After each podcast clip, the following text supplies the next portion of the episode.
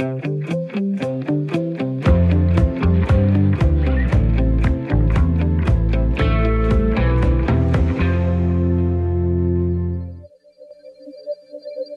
lytter til Radio 4. Mami er død. Min koreanske, biologiske mor. Jeg fik det først at vide fem måneder senere. Levede hun lykkeligt til sin dages ende? Jeg hedder Camilla Lee Fabricius, er adopteret fra Korea. Jeg er interesseret i at finde ud af, om der stadig er nogle andre fra min biologiske familie, som vil have kontakt.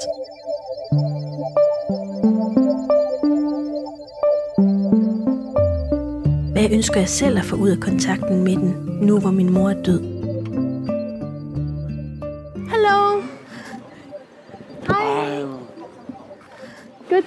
Um, my uncle.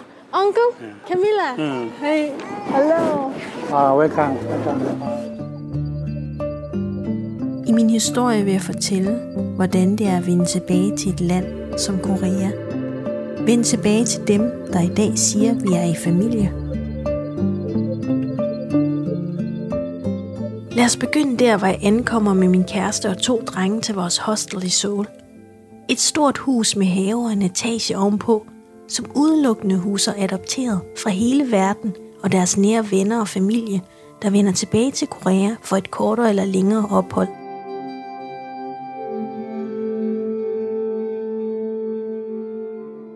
Vi er indkommet til Seoul. Min kæreste og vores to drenge. Men jeg er også spændt på at komme til Korea og tilbage her til det her guesthouse hostel øhm, for adopteret, som også ligger i hjertet af Seoul.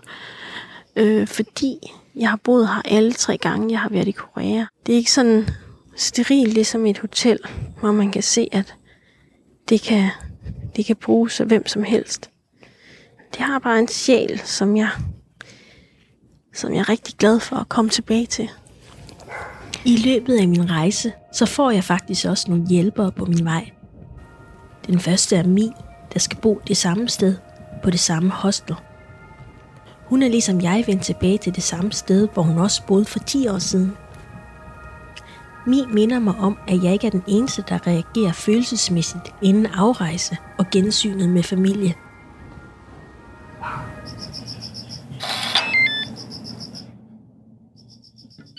Det er faktisk lidt sjovt, Mi, fordi vi kom jo til at få kontakt på Facebook i en gruppe, uden vi overhovedet havde mødt hinanden i Danmark. Ja. og, øh, og, så, og, så, øh, og så, så skriver du til mig, at du faktisk skal bo her på samme tid som mig på Korut. På samme sted, ja. Ja, og, og det synes jeg bare er så mega sjovt. Ja. Og derfor har jeg glædet mig til at møde dig.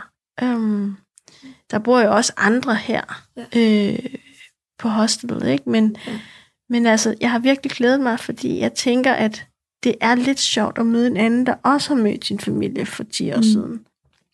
Og, og så derfor tænker jeg, ej, jeg skal bare møde dig, for jeg kunne godt tænke mig at, altså sådan, at høre lidt om dine forventninger til det her med at komme tilbage nu, 10 år efter, og det kunne være, at, at vi kunne dele vores forventninger en lille smule. Mm, når jeg tænker på det, så er jeg lige ved at græde. Nu er jeg bare så træt, fordi det er sent om aftenen, til jeg ikke græder. Øhm, og jeg lige har fået lidt vin.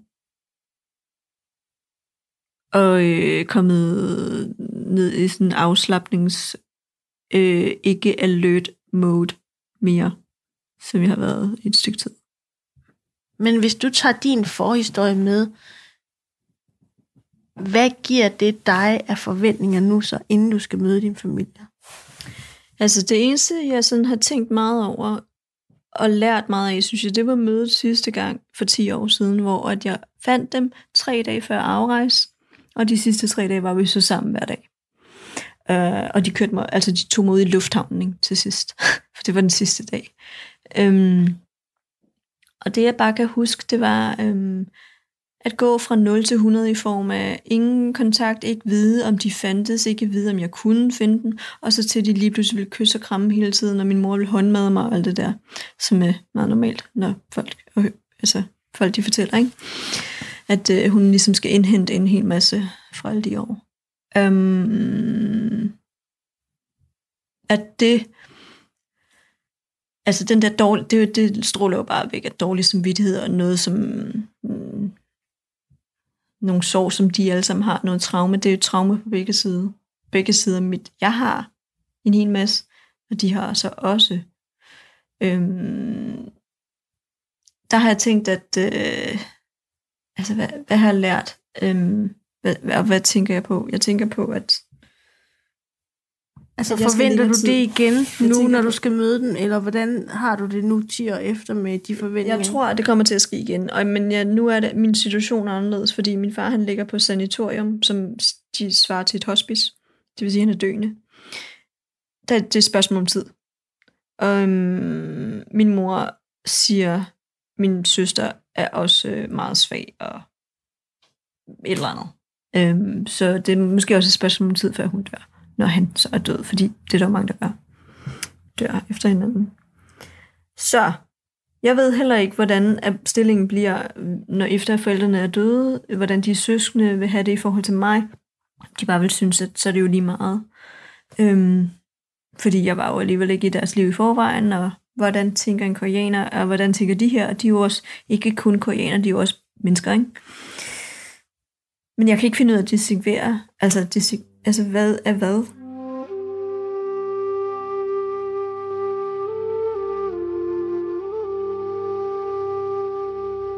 Mi er koreansk adopteret og vokset op i Danmark ligesom jeg, og hun minder mig om, at adoption kan føles som et traume. Hvis jeg skal være ærlig, så ved jeg ikke, om resten af min koreanske familie egentlig ved, hvor svært det bare lige er at komme til Korea. På grund af de kulturelle forskelle, så er det meget nemt at overskride hinandens grænser. Og da jeg var i Korea for 10 år siden, så husker jeg tydeligt, hvordan jeg mødte andre adopterede fra resten af verden, der oplevede det samme. Her fortæller Mary fra USA, at hendes koreanske familie for eksempel købte en masse forskellige tøj til hende, selvom hun ikke havde brug for det. From uh, Rochester, New York, the States. Okay. Well, um, can you tell me a little bit how was it to meet your birth mother? Um, I was very nervous to meet everyone, um, but I met my birth mother and she was very loving and she was crying a lot. We went shopping and they bought me like so much stuff. All this entire outfit they bought me, like from the turtleneck, they kept saying from my head to my feet. So they bought me like hats and uh, headbands, turtleneck shirts, dresses, stockings, like stockings that I'm wearing, boots, gloves, a coat. Uh, my my uh, step, the whole day they kept saying my coat is too thin I mean, I looked cold and I was like, no, I'm not cold. But like the entire day, they kept trying to buy me a coat.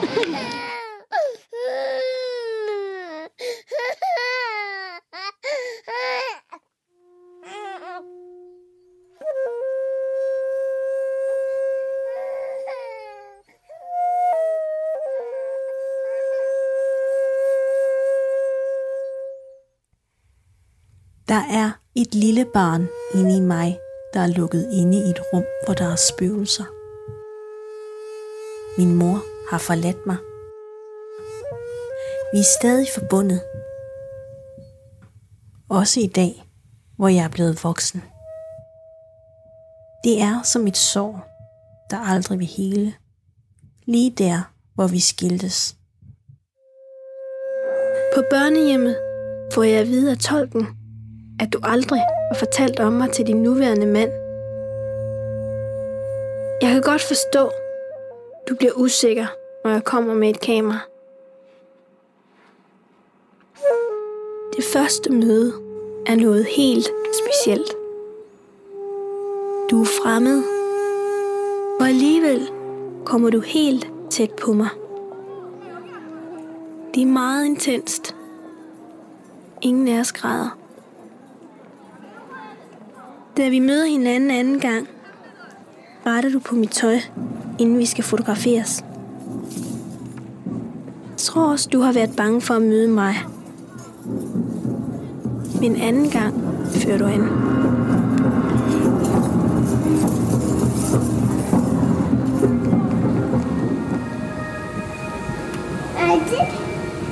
Ja, hvad er det?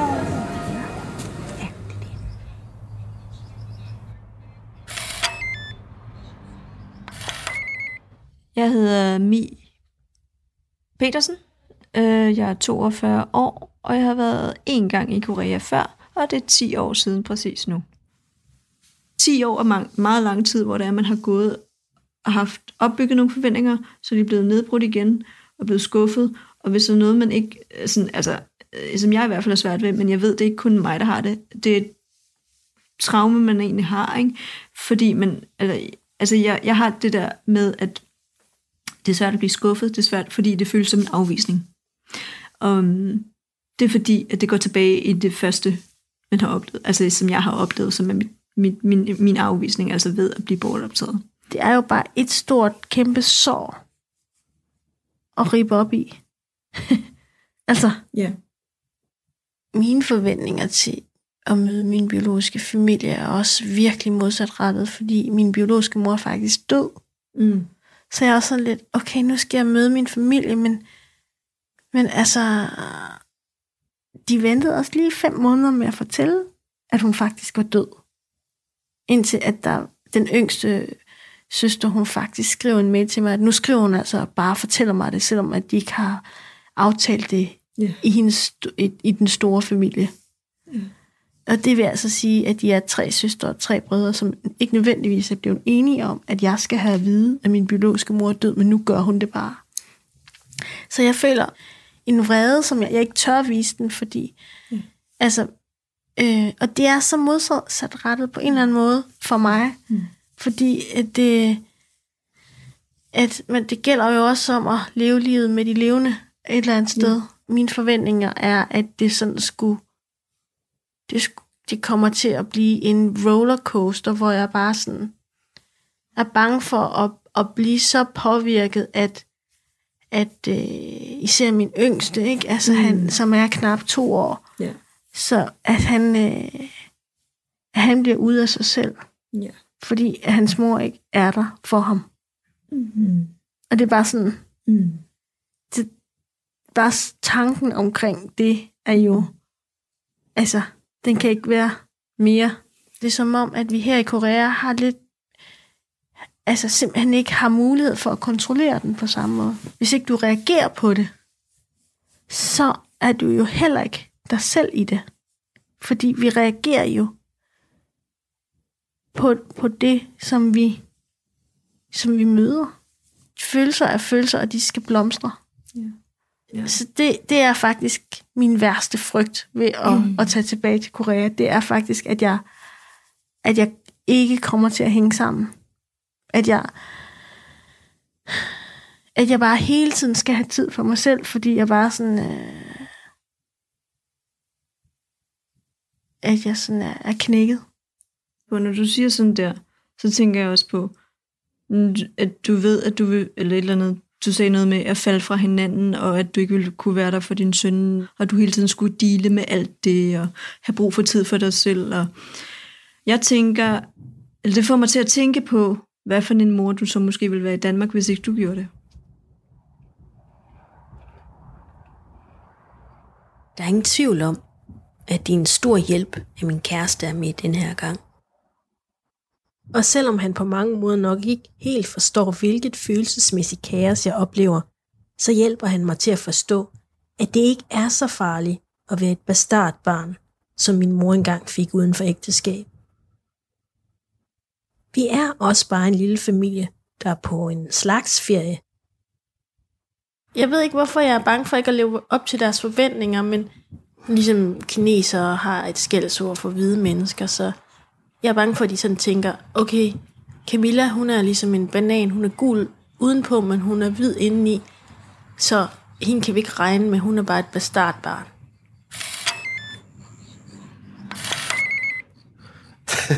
du er jo et bastardbarn.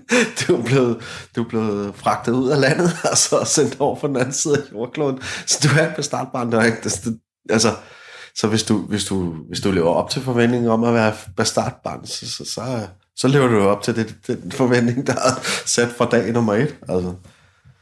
Jamen, altså, jeg vil bare gerne være en del af familien. Altså, jeg vil bare gerne have lov til at, at blive accepteret. Og, jeg, og det værste er, når jeg ikke kender koderne for, hvad et godt familiemedlem er i Korea, så famler jeg faktisk i blinden, Og det er det, der gør mig helt vildt usikker.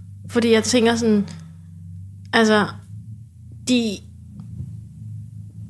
de vil jo gerne sådan røre og, og servicere og køre os rundt og, og, og sådan gøre en masse ting, som er sådan meget ligesom et jeg er et barn, ikke?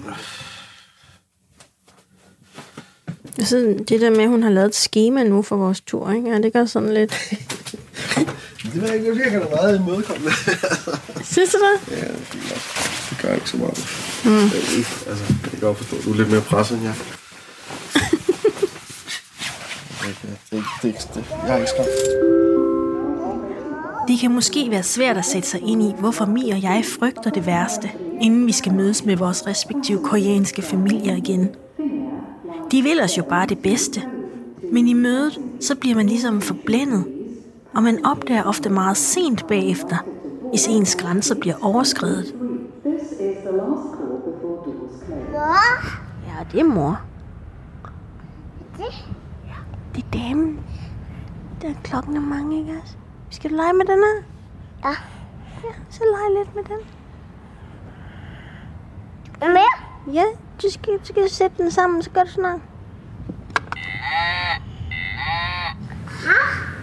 Jamen, far han skal lige ud og gå en tur. Og, og, Ja. Og vi skal til Korea, og så skal vi møde tre onkler og tre mostre. Og så skal vi hygge os. Nej. Nej. Faktisk møder jeg min familie, Mamis to brødre, allerede da vi ankommer i lufthavnen. Her står mine onkler med et skilt af pap, hvorpå de har skrevet Velkommen Camilla og mit koreanske navn Minson.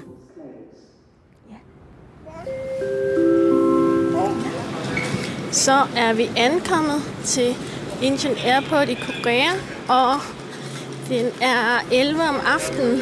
Øhm, vi blev til, vi skulle vente en del, fordi vi ikke kunne få vores klapvogn.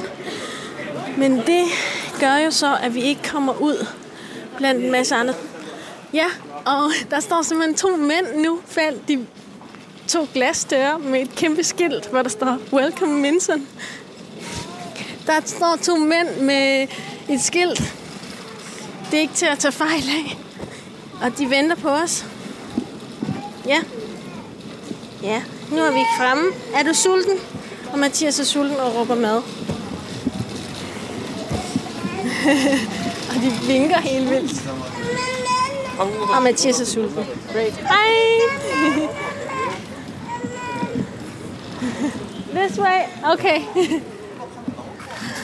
De dirigerer os. Vi skal gå til venstre. Og jeg ved ikke, om de har ventet længe. Og Mathias råber på mad. Ja, skat. Vil du lige vente lidt? Vil du have en kiks, skat? Vil du have en kiks? Hello. Hi. I, Good to see you. I'm my uncle. Uncle? Yeah. Is it you with the travel a- agency? Yes, yes. Camilla. Mm. Hey. Hello. Uh, welcome. welcome. My, my son is a bit hungry, so I'll just find him uh, some biscuits. oh, yeah, Um, alle får knus, og Mathias skriger om kiks. Så her skat, skal du lige have en lille kikse? Så lige her, skat, du er sulten? He's hungry. Så, skal du have den her? Er den lidt god? Sulten. Mm, sulten, sulten. Ja. ja.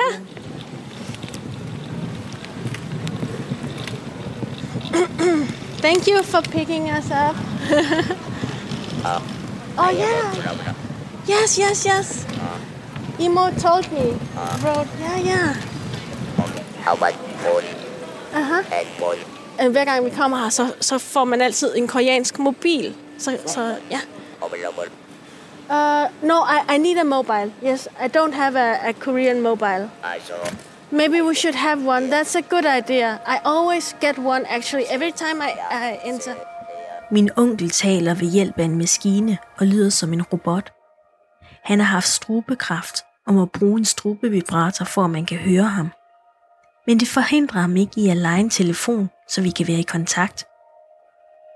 En telefon koster 600 kroner, og jeg når lige at tænke ved mig selv, egentlig synes, det er for dyrt. Det er præcis et eksempel på det, jeg frygtede hjemmefra.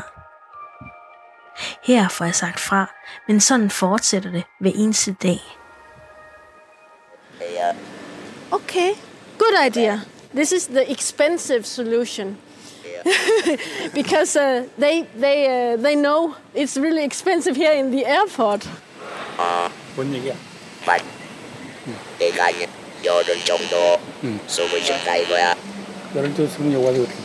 Uh, yeah. Today you get after 10 days, you, how do you come back here? Exactly. Should should we wait maybe and find a solution in Seoul? But good thought, good point though. Okay. Okay. Yeah. It's because, det er fordi, vi blev nødt til at komme tilbage efter 10 dage alligevel og aflevere den. Så det gider vi jo ikke at tage, bruge tid på at komme til ingeniør på. Men det var sødt af den at tænke på os. One uncle is really hurrying up. Han ben bare derud af med vores bagage. ja. Undus, 죠. Han kommer op med bagage. Det er... Det er sådan rimelig trafikeret, men vi sidder helt proppet i min mosters bil. Jeg er spændt på, ja, hvordan alle fra familien vil vil være. Men jeg er også spændt på at møde den. Så er vi fremme, Mathias. Okay.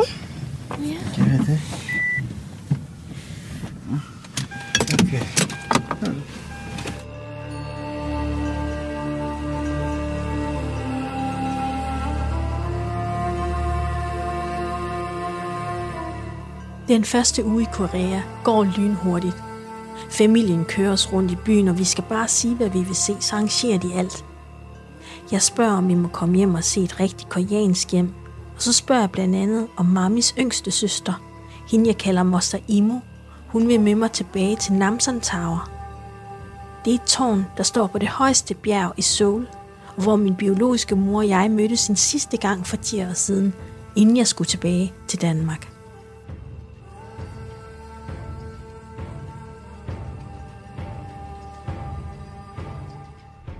11 år senere står jeg på toppen af det største bjerg i Seoul, hvor der er et stort højt tårn, Namsan Tower.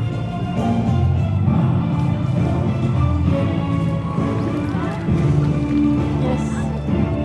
Oh, that's good picture of you, Imo. yes, we should have a picture too. Yeah. Vi ser glade ud på det foto, vi tog den dag, min moster og jeg. Okay. Yeah. With the trees and everything. Oh, it's so nice to be back.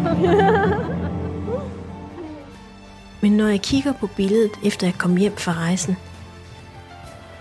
så tænker jeg, hvad gemmer sig bag det glansfulde foto, hvor hun kommer helt tæt på, men alligevel holder ting hemmelige for mig.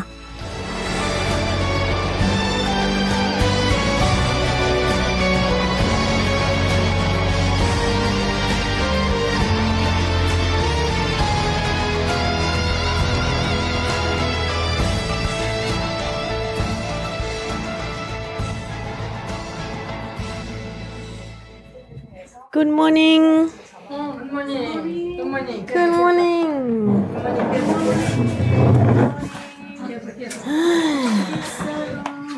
Hello. Hello. oh, you are. Eat breakfast. Hæ?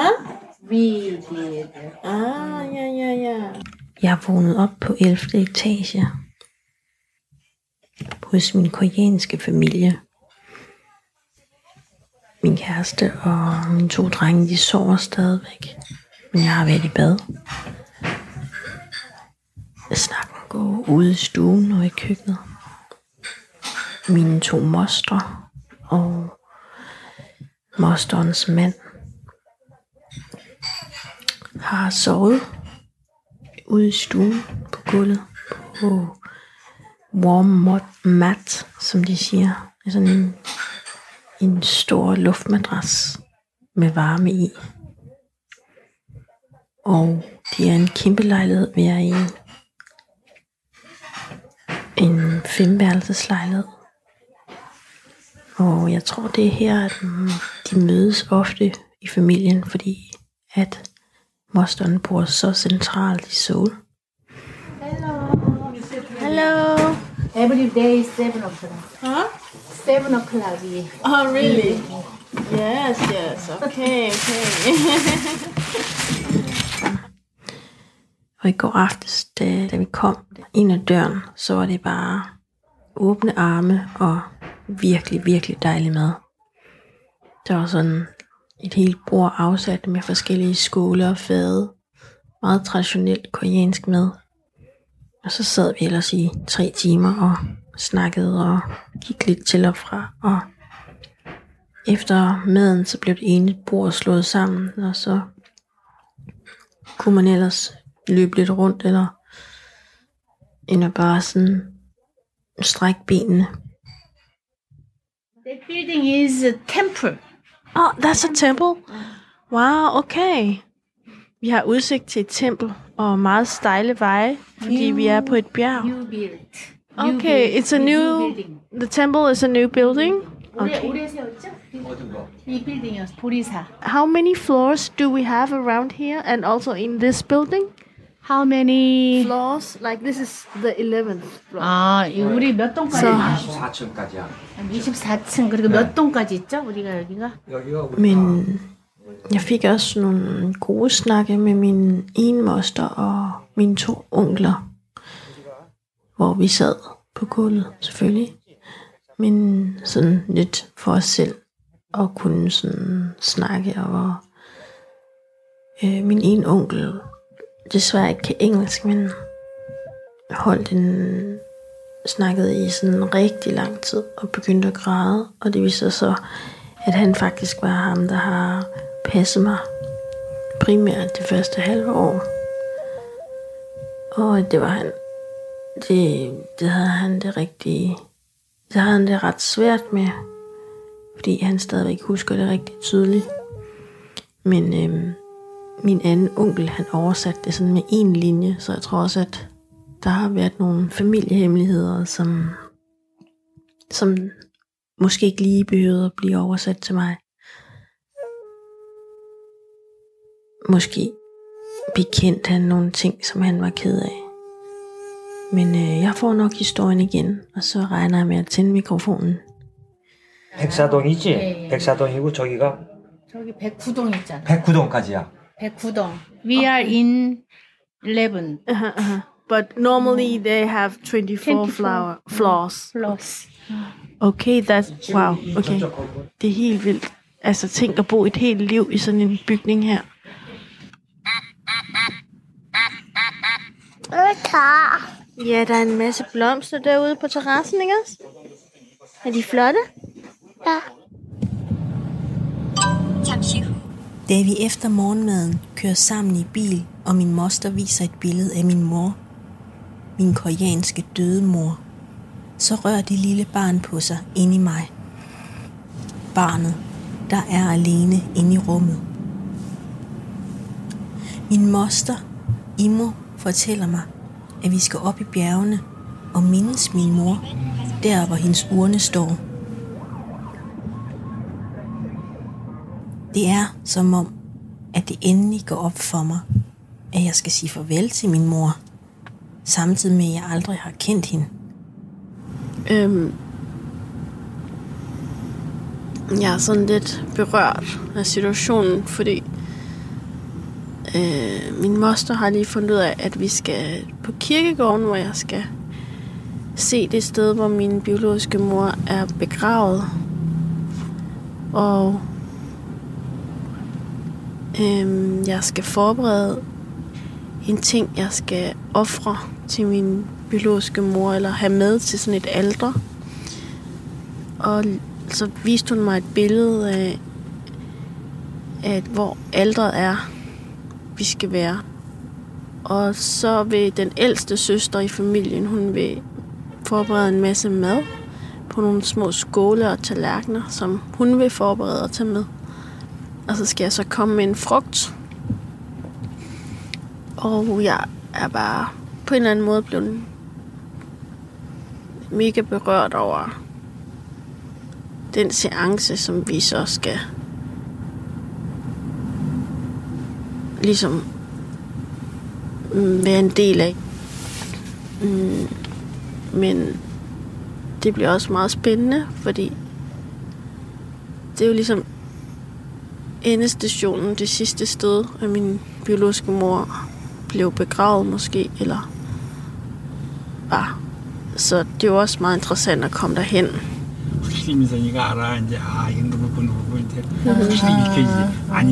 확 실히 민선이가 알아 이제 아 이거 누구 거 누구 거 이제 확실히 이렇게 이제 안 잊어버리죠. 그러니까 여행, 여행을 가서 1박을 하고 나면은 모르는 사람도 가서 친해지고 처음 그렇게 알게 되는 기회가 되는 거야.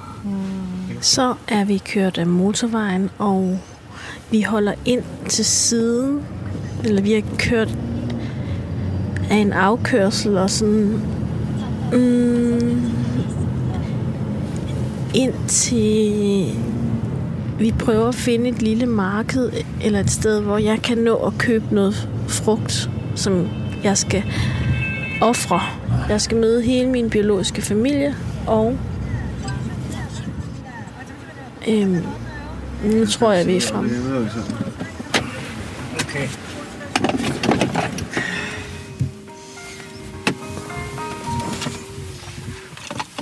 Are we here? Okay. Yes. Thank you for the ride, uncle.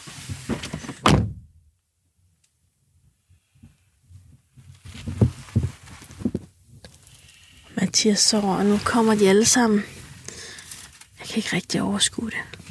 Det må jeg sgu indrømme.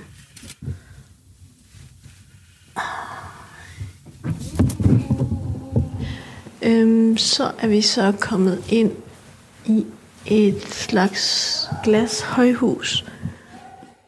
Og jeg står foran en masse glasskabe med låger på.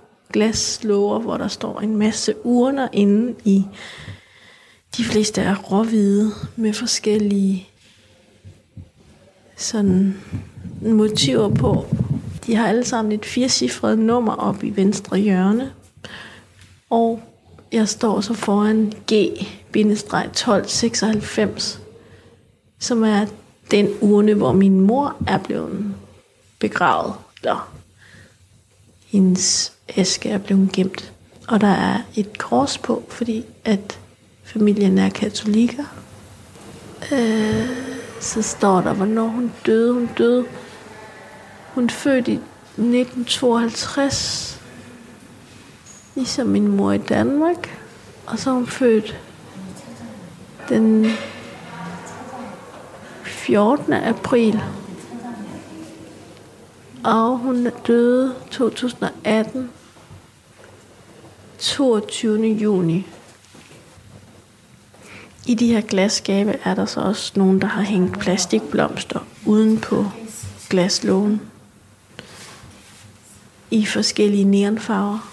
Og så for enden af den her sidegang, der står der så et glasbord med en masse billeder på, og min moster lige har vist mig et billede af min biologiske mor og min halvsøster. Og øhm,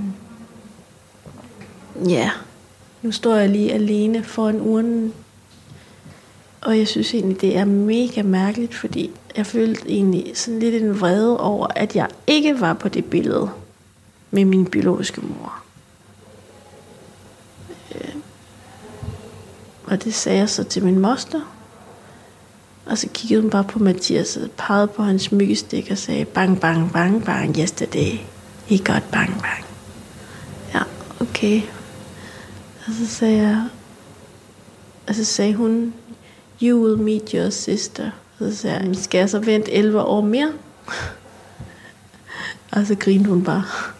Ja, det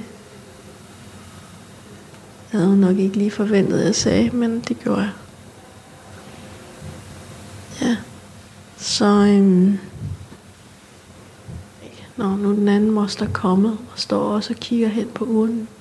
Vi er sådan et stykke, godt stykke op i bjergene, så det er nok også ret for hende lige at få en stund med urnen.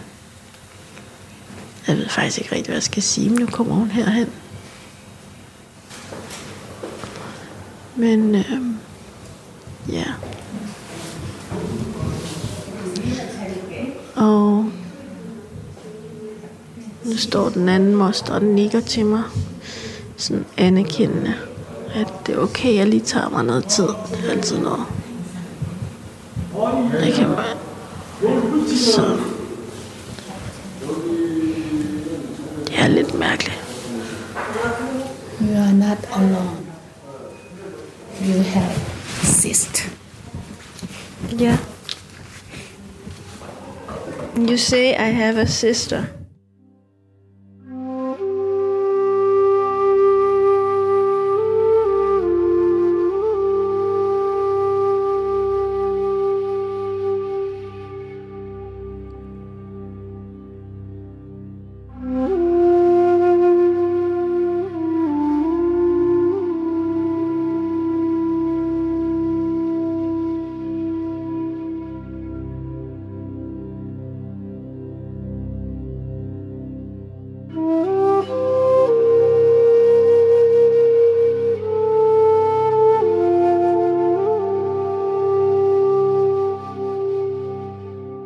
Det er mærkeligt at stå foran et glasskab, hvor asken fra en fremmed kvinde, der vist nok er hende, der har født mig, min biologiske mor, nu er død.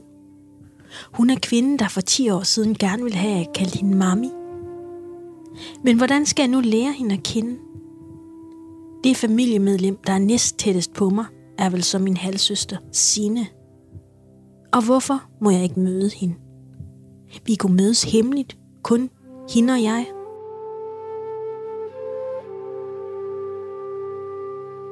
Jeg ved godt, at min koreanske mor aldrig har fortalt om mig til hende eller sin nuværende mand.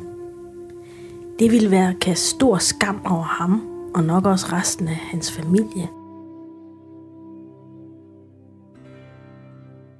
Men efter oplevelsen i bjergene, der foran urnen, så får jeg snakket med præsten, Pastor Kim, på vores hostel, da vi er tilbage i byen. Og han fortæller mig, hvorfor jeg ikke må møde min søster.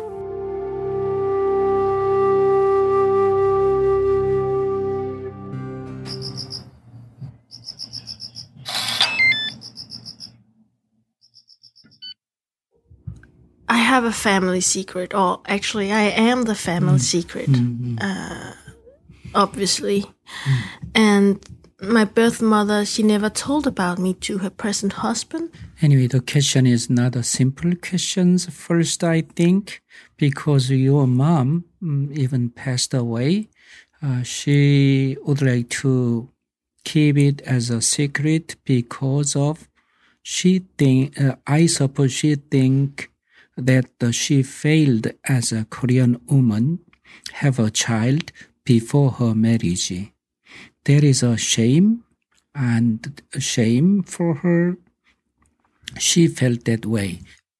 Adopteret er kommet til Pastor Kim det meste af hans liv, og han forklarer mig, at han tror, mamis stærkeste forsvar var at glemme alt om min eksistens. Hun har fået mig uden for ægteskab, hvilket er skamfuldt nok i sig selv i Korea. Men oven i købet med en mand, der var gift i forvejen. Men jeg forstår pludselig også, at hendes tavse blokade var hendes eneste chance for ikke selv at gå i stykker som mor, hvis hun samtidig skal være noget for sin anden datter, et lysende forbillede, som stadig står på et glasbord foran urnen, og som min søster kan se op til, når hun mangler sin mor. And uh, she denied about you your being and she denied about her experience trying to uh, it as a non, non, not existing things for her life that is the the way of her survival skills Suppressing. Pastor Kim bliver på mange måder den tredje hjælper på min rejse. For udover at han hjælper mig til at forstå, hvorfor mami valgte at give mig væk, så indser jeg, at hun vel på ingen måde var lykkelig indeni, og hun vel næppe levede lykkelig til sin dages ende. but she maybe couldn't manage it uh, make a bridge between you and your half sister if she could do it it's a much more peaceful end of her life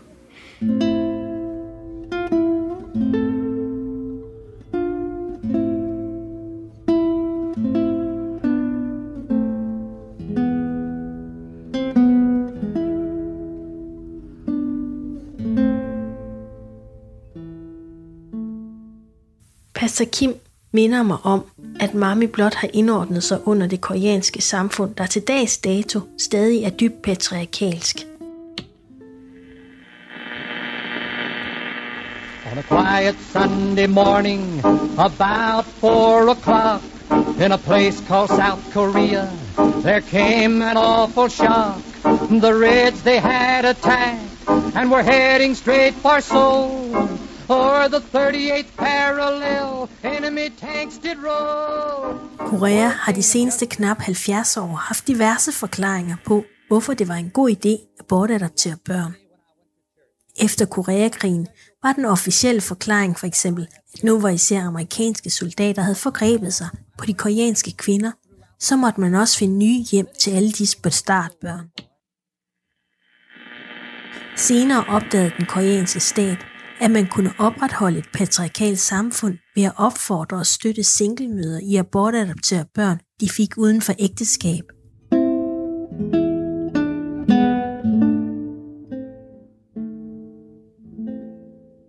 Eksporten har ført til, at der i dag er over 200.000 børn fra Korea, der er blevet spredt ud i verden. En stor del kom til USA, Australien og Vesten, hvoraf knap 9.000 adoptivbørn kom til Danmark.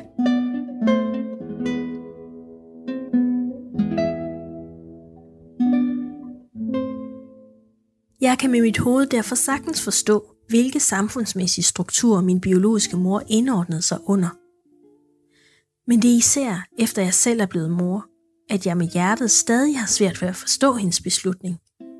Altså at kunne opgive sit eget barn af kød og blod.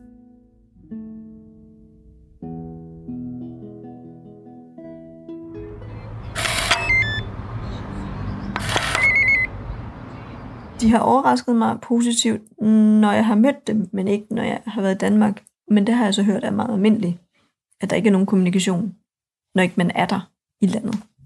Og nu her, hvor jeg er i landet, så er der meget kommunikation. Fra min bror i hvert fald, ikke?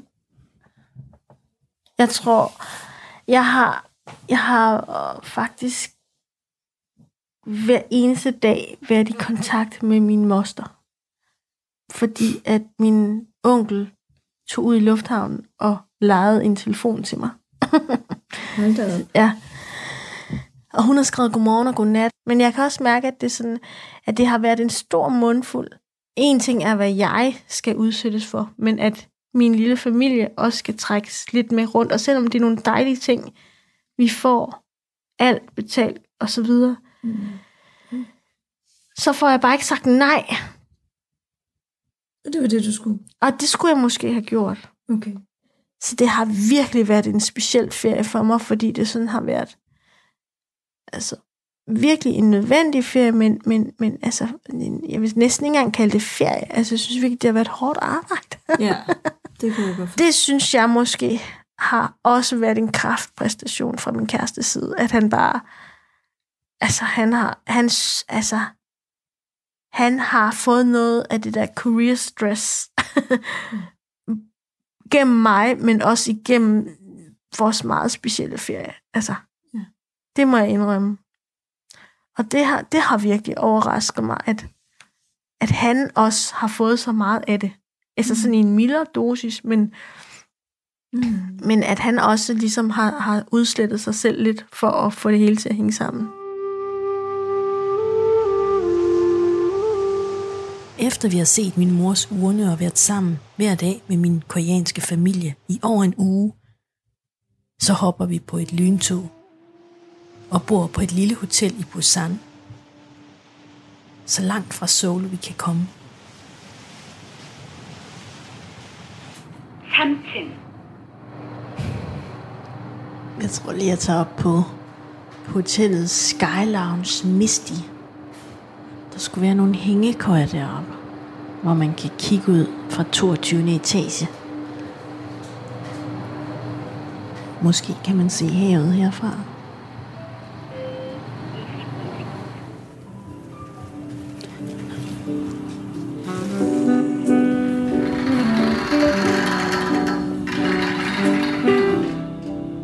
Det lyder ikke så behandlet, men det, den er faktisk ret rar, den her stålhængekøje. Eller de er nærmest lidt ligesom ægget. Og så hænger det i sådan en, en, en bøjle. Og jeg ligger lige nu helt alene. Fuldstændig udmattet. Altså, jeg er bare... Jeg kan, jeg kan ikke... øh, Jeg kan ikke sådan rigtig mærke mig selv. Jeg er sådan helt øh, oversvømmet af alt det, jeg har oplevet. Og ja, øh, fået serveret af familien i rigtig god mening. Vi ankom til Busan i går og har været ude at bade her i formiddag. Så det er bare så godt at komme væk fra det hele. Øhm, selvom vi jo stadigvæk er i Koreas anden største by, så er det bare rigtig dejligt ikke at skulle skrive godmorgen og god aften og ja, øh, være, være, ja, være, være faktisk i et dialog med, hvad vi skal og gøre, og hvornår, og hvornår vi bliver hentet, og hvornår vi bliver bragt.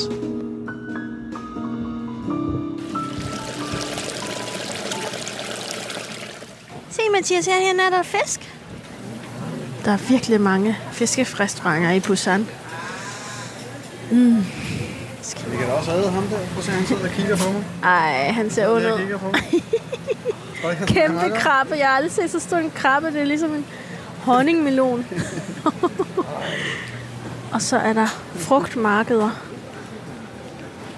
med bitte små mini-bananer på størrelse med minimajs i små klaser.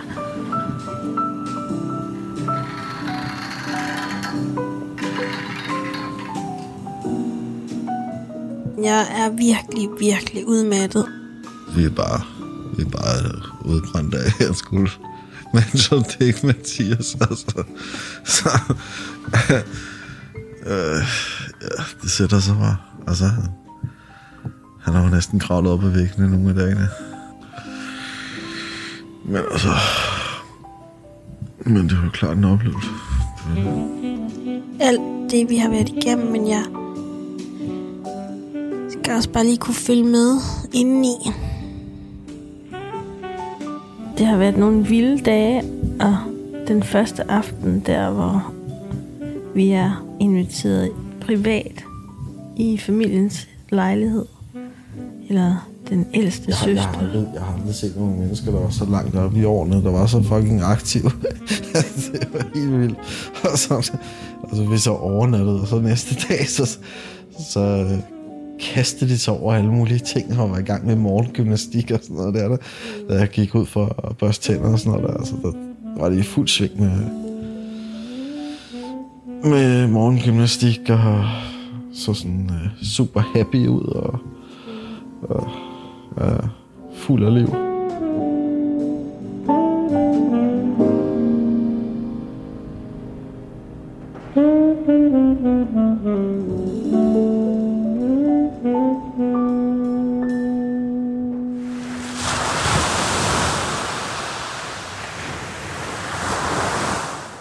Efter min rejse kan jeg se, at jeg ikke føler mig alene og forladt, som da jeg kom hjem til Danmark for 10 år siden.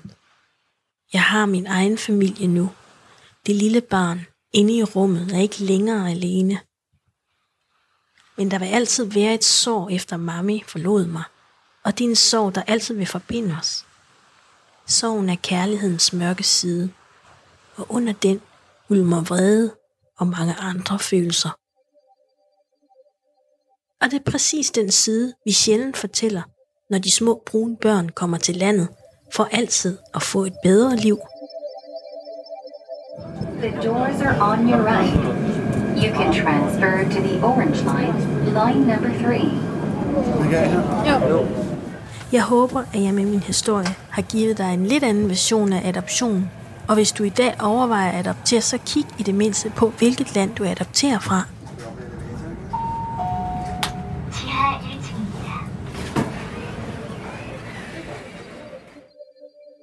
Er de biologiske forældre blevet informeret om, hvad de egentlig giver afkald på? Vil dit adoptivbarn få mulighed for senere at kende sit ophav som en åben adoption? Vil du selv gøre noget ud af at sætte dig ind i den kultur, dit barn kommer fra, og give barnet et naturligt forhold til sine kulturelle rødder gennem opvæksten? thank you